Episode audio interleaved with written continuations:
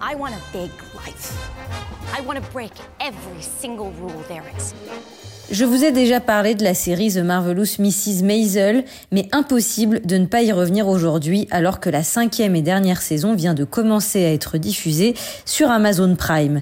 missus Maisel, c'est l'histoire de cette mère de famille juive new-yorkaise bien sous tout rapport, femme au foyer pseudo épanouie et comblée, qui décide de monter sur scène et de faire du stand-up le jour où elle découvre que son mari la trompe.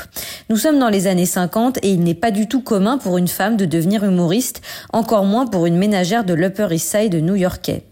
Dès lors, la série suit les débuts difficiles de cette femme hors du commun qui dézingue tous les stéréotypes sur scène, grâce notamment au soutien indéfectible de son agent Susie Meyerson.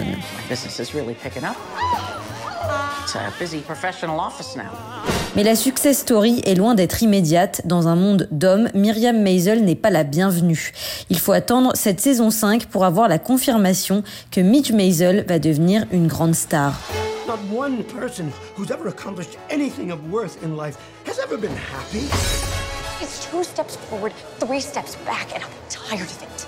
This is it. This is the break. They can see you for what you are, a goddamn star. Et c'est tout le génie de cette saison cinq qu'on attendait au tournant. Pas facile pour la créatrice Amy Sherman-Paladino de conclure une série si prodigieuse qu'elle a raflé des dizaines de prix aux États-Unis sans être redondante ou larmoyante.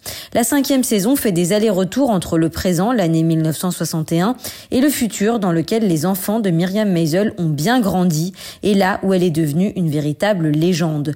On comprend donc ainsi, après cinq saisons, que cette série ne parle pas du succès, mais des difficiles débuts de tout artiste. It's showtime. I'm gonna get this.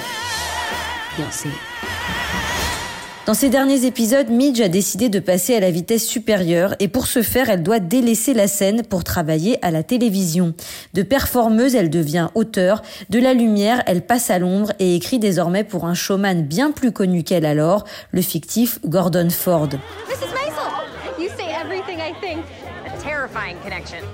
Cette savoureuse plongée dans le monde de la télé des années soixante s'accompagne toujours d'humour incisif, de vannes bien placées, de costumes chatoyants et de personnages étonnants, notamment les parents de Midge, Abraham et Rose Weissman, ainsi que ses beaux-parents Shirley et Moshe Maisel, des caricatures de couple ashkénaze très savoureux. What was it like? So many dicks. What?